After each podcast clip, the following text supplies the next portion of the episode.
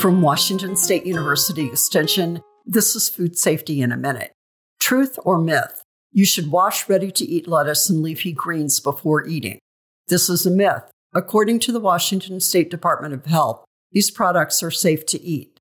Produced in an inspected facility following good manufacturing practices, sealed bags of lettuce and leafy greens labeled wash, triple washed, or ready to eat do not need added washing. At home, more washing of ready to eat lettuce and leafy greens may actually make them less safe to eat.